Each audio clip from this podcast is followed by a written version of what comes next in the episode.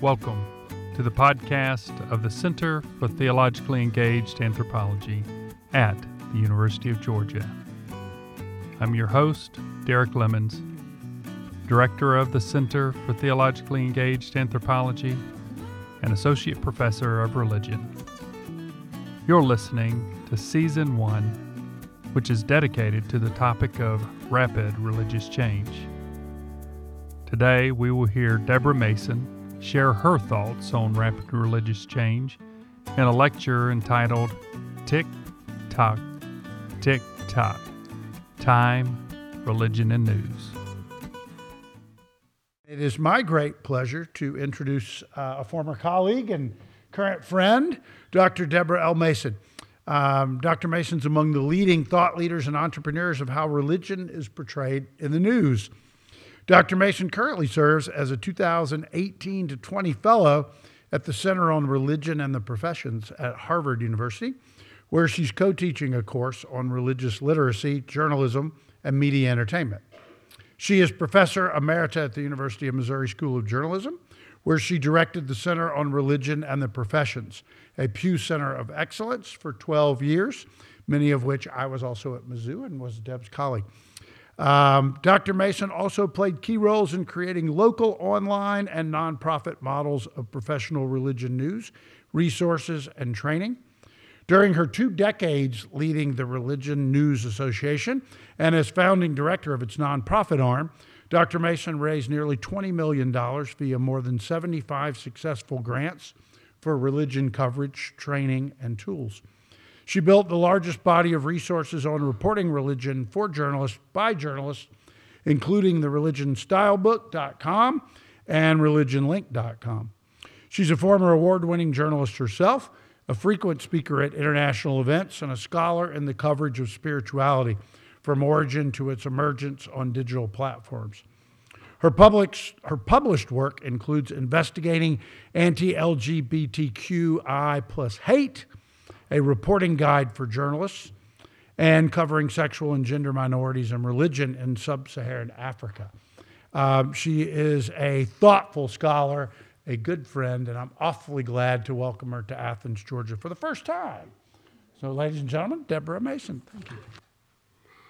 So, the first thing I thought about when Derek asked me to talk about rapid religious change is I thought of marketing guru Dan Kennedy's saying, which I actually have had on my bulletin board for many years, that the difference between salad and garbage is timing. Um, but I also was a little bit stumped uh, when Derek told me about the theme of rapid religious change, or in other words, why religions sometimes change quickly.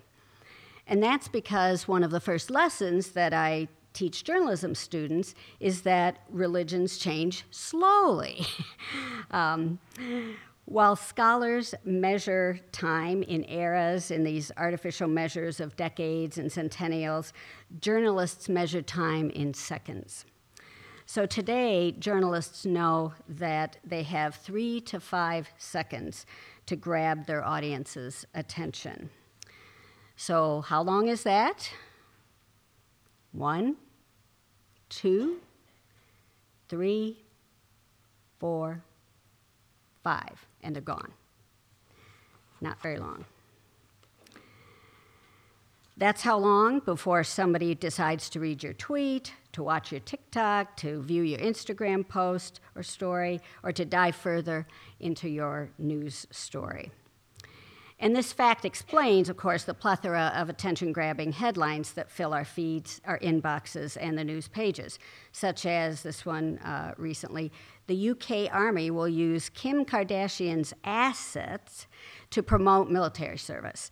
Or, uh, if you want more time with your cat, try this. I did look at that story. Um, Now, not only do journalists only have seconds to grab your attention, but seconds spent on page on a page, the time on site is measured religiously as one of the major currencies of news these days. It's known as engagement and it's measured in seconds.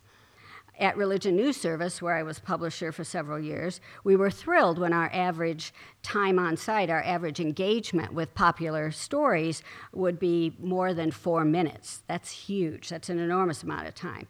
According to one analytics company, the average time spent on an individual page on a news publisher's site is about two minutes. But most sites only merit about 20 seconds max of a reader's time. So this is quite different than the way that scholars mark time via eras, uh, as I mentioned, that, that encompass decades, centuries, millennia, and so on, these artificial markers that describe the beginnings and ends of times or other markers of trends of social and cultural phenomena. The late Phyllis Tickle, an astute observer of faith uh, in North America, and she founded the religion and spirituality section of Publishers Weekly, which is an important trade publication that tracks book publishing. Uh, in her last book, she posited that uh, accelerated religious change occurs within the Abrahamic traditions uh, at least once every 500 years, and that we're in one such moment right now. She called our present era uh, the Great Emergence, and she characterized this moment as one of the those times of great change, particularly as it relates to Christianity. And uh, um, I'm going to be talking a lot about Western uh, notions and, and, Christianity specifically, um, and um, I just want to acknowledge that bias in, in, this, um, in this talk. So, my own personal view is that such artificial placing of markers of time are rarely so meet. I mean, historians have acknowledged that for years. But Tickle does have a point. Um, her thesis is that we are in a period of rapid religious change, uh, as evidence in rapid changes in worship, um, in non denominationalism, in new means of spirituality, uh, in millennials and younger generations abandoning traditional Christianity, and, and so forth. These are trends that anybody who's a watcher of religious trends or, or uh, pays attention to uh, Pew Research Center's uh, data is very familiar with.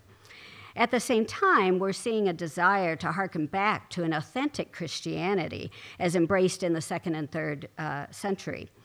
And Tickle has other indicators of, of her point that this is this era of rapid religious change. Um, but the point is that if we look at Western history uh, 500 years earlier, then of course we have the Reformation in the 16th century. And 500 years before that was the Great Schism, in which Roman uh, Catholicism and Orthodoxy split. That was uh, 1051, the 11th century. And then 500 years before that was the fall of Rome in 481, the Council of uh, and uh, Gregory the Great in uh, 540 to 600 AD. And then 500 years before that, we had the Great Transition, the change between the millennia um, and the transition between AD in uh, BC. And Tickle also argues that this trend goes beyond Christianity uh, to Judaism and even Islam. And uh, 500 years before the birth of Jesus, you had uh, Babylonian captivity, the fall of Jerusalem, and another 500 years uh, prior to that, you had the Davidic dynasty. Now, uh, Tickle made it clear that this thesis was pertinent only to the parts of the globe that were Latin in, in origin. Uh, in other words, she posited that there was something about Latin and the derivatives of Romance languages that somehow affected this pattern, and um, she wasn't necessarily clear on what it was, but, but uh, she puts that caveat in, in place. And, and that is, in fact, one of my complaints about her thesis as it relates to today is that I don't think it does a good job of explaining the growth of Pentecostalism and evangelicalism in the global south. Uh, not to mention the, the, failing to apply it to uh, Eastern or traditional faiths. But if we stay honed to that timeline and the parameters Tickle set forth, the math, anyways, it seems to work. Um, so, as, I've thought about uh, Phyllis's work, I'm struck by, uh, at least for the last 1,000 years, how communication, journalism, and technology are inexorably intertwined, and in some cases may be the reason for some of these rapid uh, series of rapid religious change. Um, ancient religion traditions, of course, uh, relied initially on oral traditions. And there's not much technological change required year upon year and century upon century uh, when you're retelling something orally, other than making sure it doesn't change or making sure it adapts to new languages and cultures of storytelling. Like oral storytelling, the slow, hand copied process for committing oral traditions to stone or bark or parchment was flawed and subject to the whims and fancies of mostly male scribes which explains why some artists, perhaps expanding upon their creative license in decorating manuscripts, added such image as nuns filling their baskets with pickings from a tree plump with phalli. Uh, you medievalists out there, if there are any medievalists out there, you already know about the phallus tree. It's a real thing, but for the rest of you, just Google it, okay? Um, But religious changes mushroomed quickly once the printing press emerged in Western culture, and sacred texts, uh, as they could be uh, reproduced in identical ways and in vernacular languages. Finally, the public could bypass the priests and scholars uh, who previously held the keys to religious knowledge and authority. And that relationship between press and the relative rapid uh, emergence and diversity with in Protestantism is well known, of course. Now, that change that brought about Protestantism and its thousands of varieties also brought about the first mass produced, uh, maybe mass is a little uh, uh, exaggeration, but the first uh, generally distributed secular news uh, entity pamphlet and also religious pamphlets. So, uh, depending on how you define it, uh, the world's first newspaper is rec- recognized as being printed in about 1605. That's a little bit over 150 years from when the first book, a Bible, came off of Gutenberg's printing press, and less than 100 years from when Martin Luther nailed his 95 Theses on those Wittenberg castle doors. But from the 1600s, the changes in journalism news and mass communication technology became steadfastly linked to religious change. So, for example, as the printing presses became more affordable and they weren't controlled just by institutions, the printing of religious texts, along with government notices, were the two largest sources of paid income for early printing press uh, owners. That was particularly true in the colonial era. Uh, and so, of course, the, the owners of these presses were the first gatekeepers of news because they were also the first news pamphlet and newspaper editors. A sure way to shut somebody up in those days was to burn down the building where the printing press was housed or throw them in jail. But similarly, it was vital that printing shop owners didn't run afoul of either the government or religious leaders upon whose investments they depended. Now, the history of journalism is in part the history of technological advances that helped journalists produce and distribute the news faster and faster, cutting the time it took to gather news, reproduce it, and get it to its audiences. Offset printing, that's the process of printing that used metal rollers instead of flat stone or wood panels, uh, was invented in the late 1800s. And again, uh, it cut down the time and notably the cost for publication. So, for example, uh, new presses allowed the New York Tribune in the 1870s to print 18,000 papers per hour. That was a huge increase in, in uh, how much you could, you could spit out. So, this new speed and associated cost reduction led to a plethora of publishing also in uh, religious organizations at the dawn of the 20th century. And they included, for instance, publishing materials from new religious groups like uh, Mary Baker Eddy's Church of Christ Scientists and the Jehovah Witnesses, among others. Among that uh, another time uh, when there was a lot of rapid religious change. In fact, uh, so many religious groups had communications officers and had publications uh, that the Religious Communicators Council was formed in 1929. And uh, that, was the, that is the oldest public relations association in the country.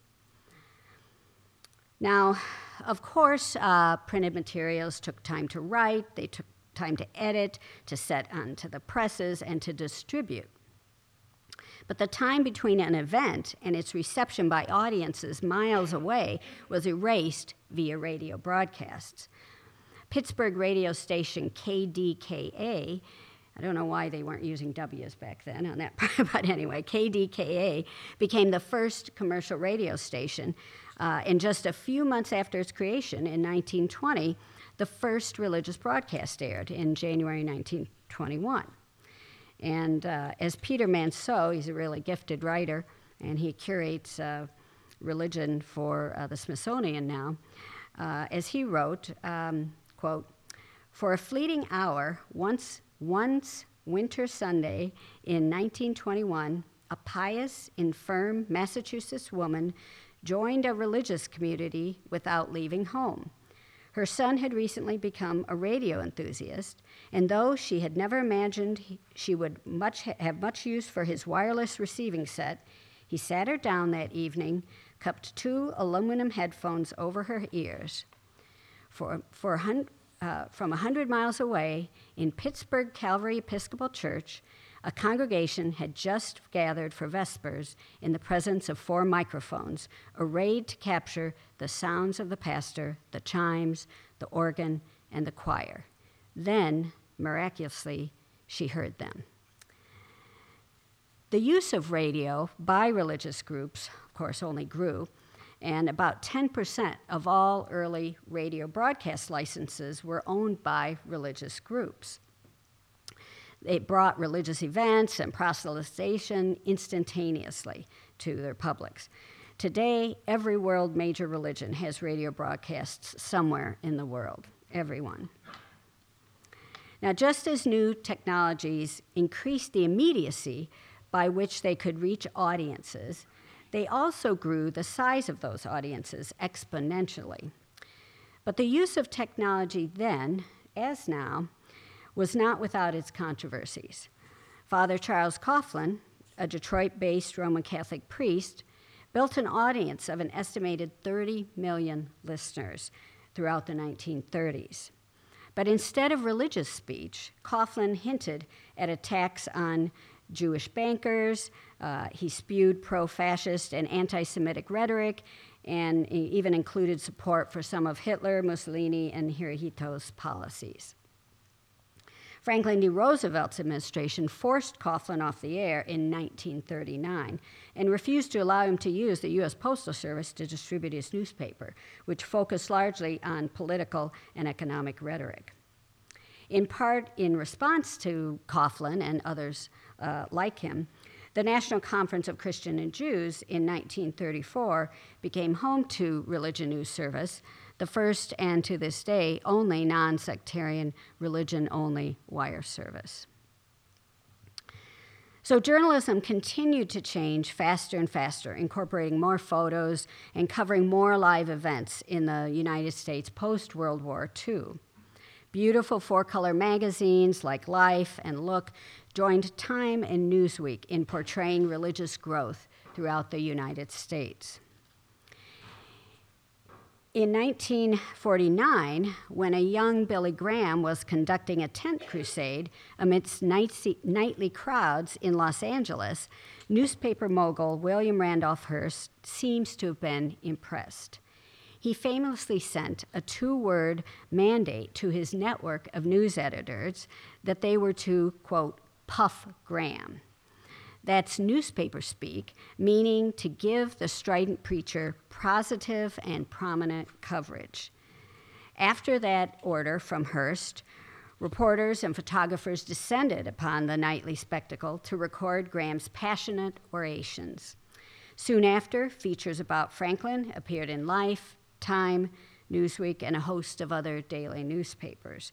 Those journalists set the stage for Graham to become the nation's best known evangelist.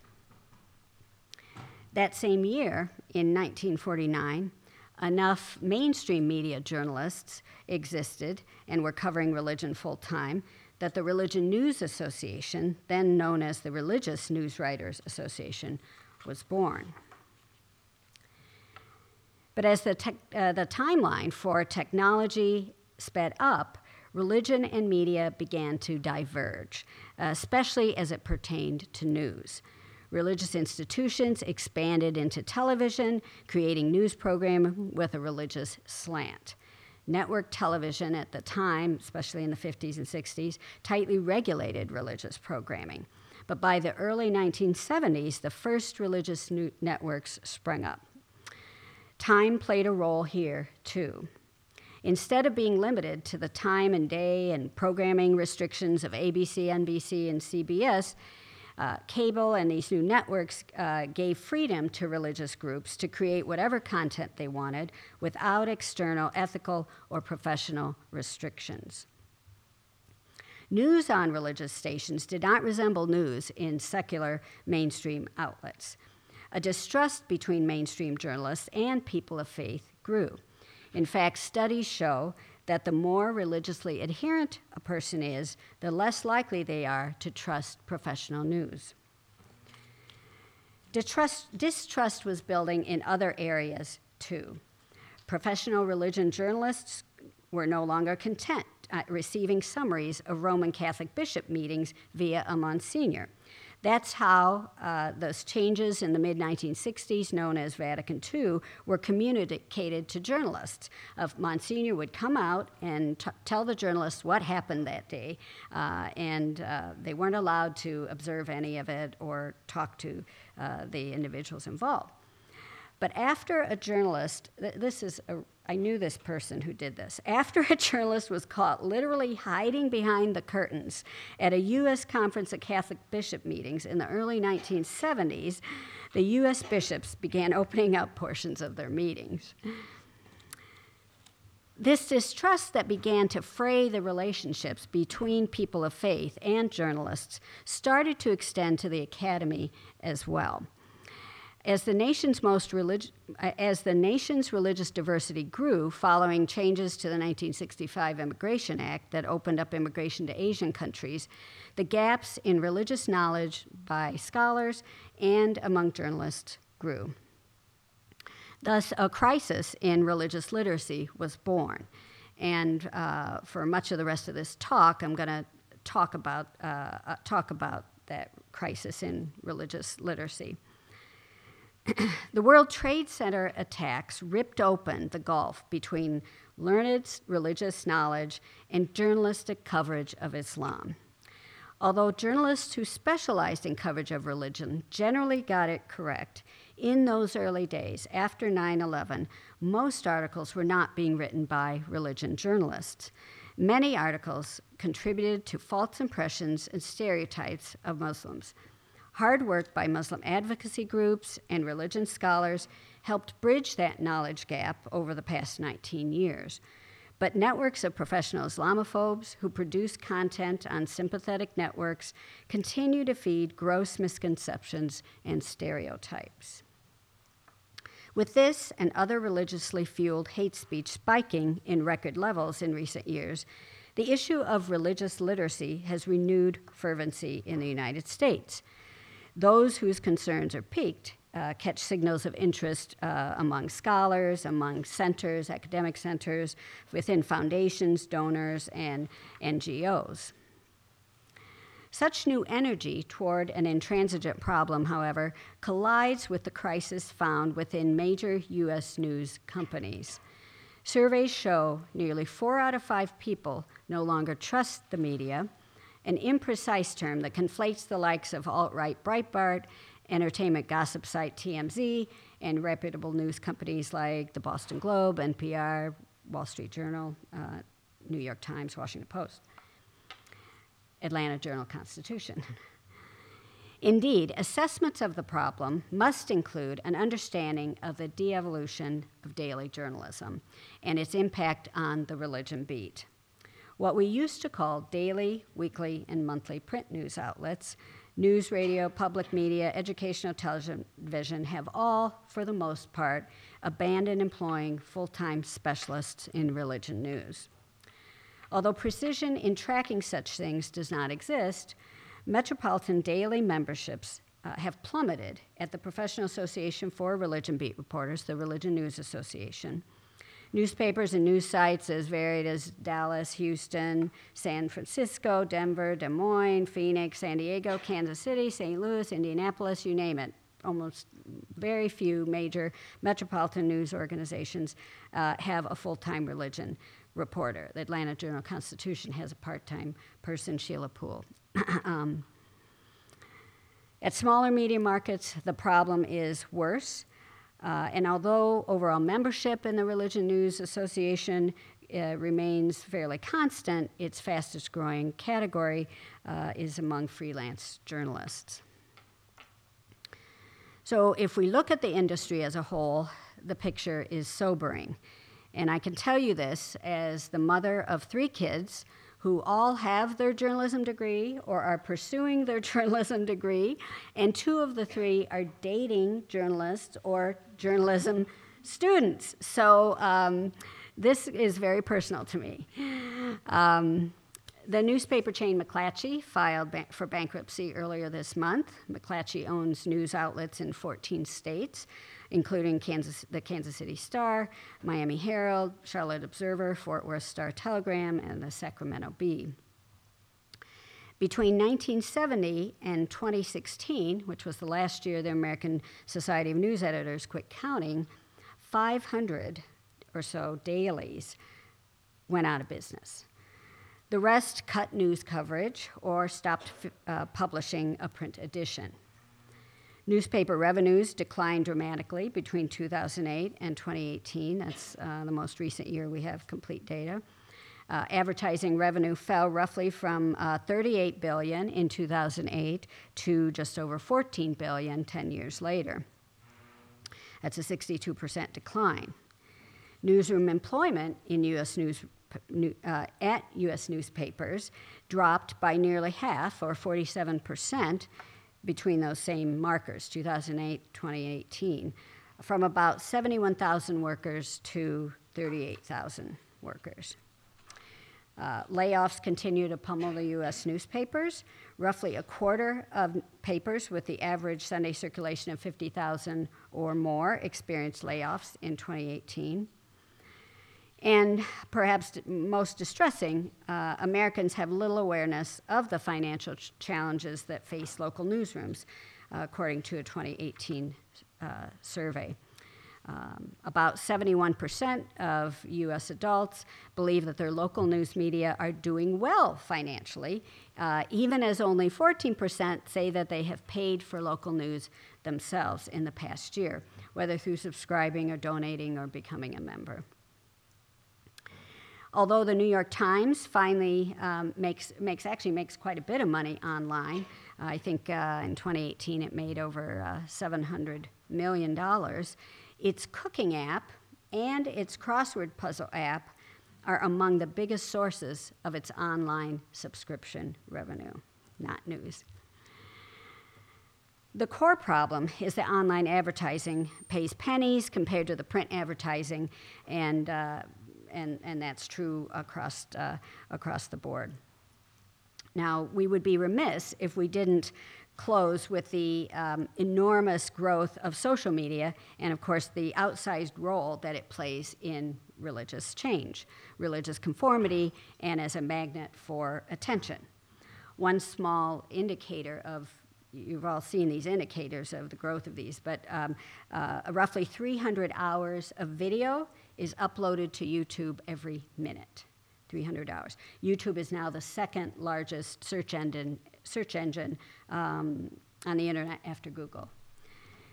On Facebook, Reddit, and other sites, groups that aren't connected by geography but are connected by this moment in time and share, uh, share shared tone um, find community with others, whether they're subversive white nationalists or anti Semites or Islamophobes, or uh, decentralized groups like Wiccans or intersectional groups like one of my students at Harvard, a Catholic nun who's uh, in her early 30s. They have found like minded individ- individuals in the bowels of the internet. Rituals and practices and theologies and myths become shared and debated and rejected or crowned as authoritative.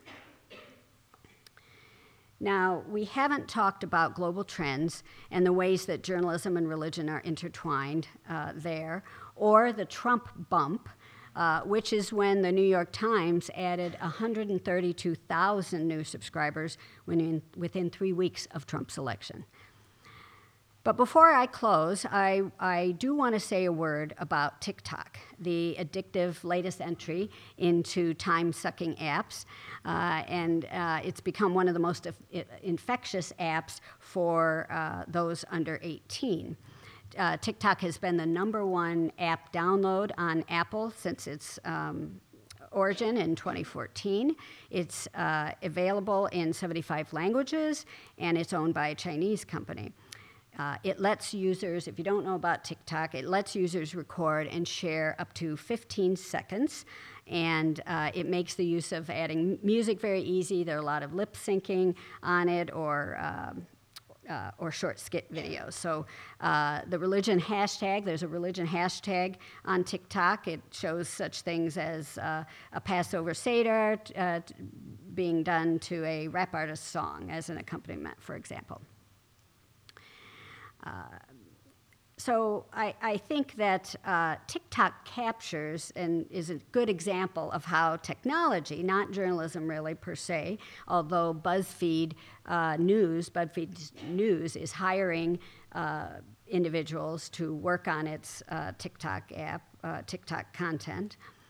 so news organizations are using TikTok. Um, but it's a really good uh, example, I think, of how technology can affect religion and re- religion affects the use of technology. So, for example, uh, I think um, what first grabbed my attention on TikTok, TikTok uh, on the uh, religion hashtag were, uh, was a 14 year old Amish uh, girl who well, uh, one point she was explaining how she had taken off a part of the wheels of her buggy. She was in her buggy. She was explaining how she had taken off a part of the wheels of the buggy because uh, it made so much noise when she was on TikTok. So she had, uh, you know, she's explaining this, and uh, and there are other um, other videos of Amish. Now these these are not, mind you, these are not the old old order Amish that I have about 25 minutes north of me in the middle of Missouri. Okay, um, these are uh, and these uh, may be during a time known as Rumspringa when, when um, Amish um, youth are uh, allowed to sort of explore the world around them. We, the, the Old Order Amish in uh, the middle of Missouri do not do Rumspringa ever.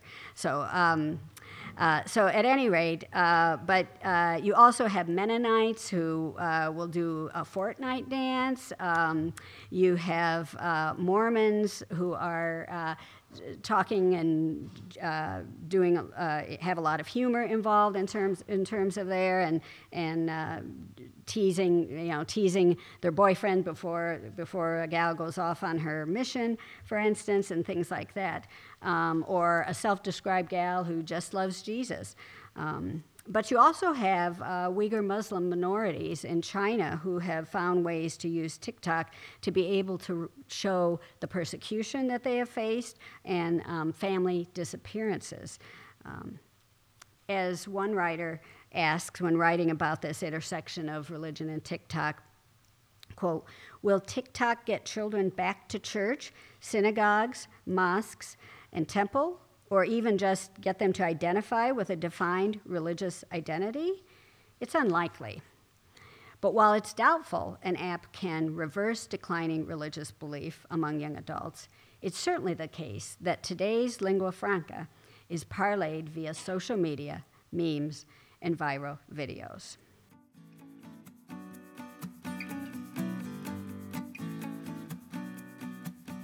Thanks for listening. For the Center for Theologically Engaged Anthropology at the University of Georgia. I'm Derrick Lemons. This lecture was delivered at the 2020 Southeastern Regional Meeting of the American Academy of Religion.